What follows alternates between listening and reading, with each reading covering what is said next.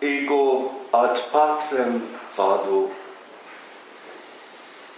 I go to the Father in the name of the Father and of the Son and of the Holy Ghost. Amen. Brother John Baptist,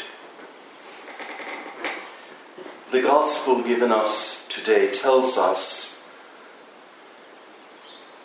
what we mean when we say that the monastic life is the apostolic life. That is to say, that we monks learn in the school of the Lord's service how to relate to our Lord Jesus Christ as the apostles related to him. This is the meaning of that expression, vita apostolica, the apostolic life applied to monks. The gospel given us is, of course, taken from those sublime last chapters of St. John's Gospel. The particular conversation related here took place in the cenacle, in the upper room. It seems an obvious thing, but essential to the apostolic life is conversation with Jesus. I, for one, am grateful that Thomas asked his question. Thomas saith to him, Lord, we know not whither thou goest, and how can we know the way? Good question, Thomas. Jesus saith to him, I am the way, the truth, and the life. No man cometh to the Father but by me. Had Thomas not asked his question, we would not have received this answer. And so I say to you, Brother John Baptist, in your conversations with Jesus, never be afraid of asking the questions. And the second thing that emerges from today's gospel is P- Philip's question. Philip saith to him, Lord, show us the Father, and it is enough for us. Philip, so long a time have I been with you, and still have you not known me?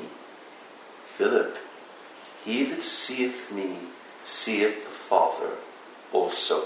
Had Philip not made his request, a bold request, Lord, show us the Father, and it is enough for us, we would never have received Jesus' answer I am in the Father, and the Father in me.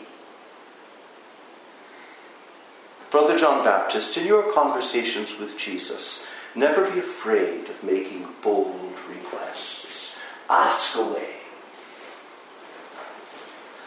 And finally, our Lord says in this particular gospel for the feasts of Saints Philip and James, Vado ad patrem. I go to the Father. Vado ad patrem. And in these three words, you have really uh, the perfect expression of the life of a monk.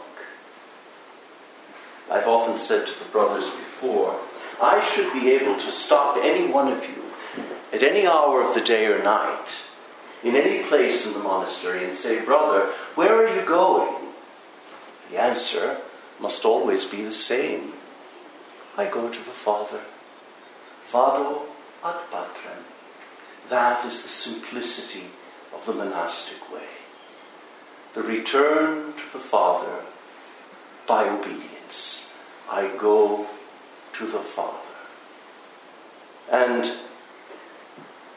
St. Augustine puts it, the monastic life, which St. Augustine saw as the vita apostolica, the apostolic life. The monastic life for St. Augustine was all about being together on the way to God, so that we are all of us on the way to the Father. This, Brother John Baptist, today is your joy. That in saying, I go to the Father, you know you are surrounded by a company of brothers. You know that you have a frail earthly father, a kind of shadow of the Father, to beckon to you, to encourage you along the way. And you know that you have brothers upon whom you can lean in your hours of weariness or uh, infirmity. And this is why St. Benedict calls the Cenobites, monks who live together in a monastery under a rule and an abbot, the strongest race of all. Because, by God's grace, we have one another. We are together on the way to God. In the name of the Father, and of the Son, and of the Holy Ghost.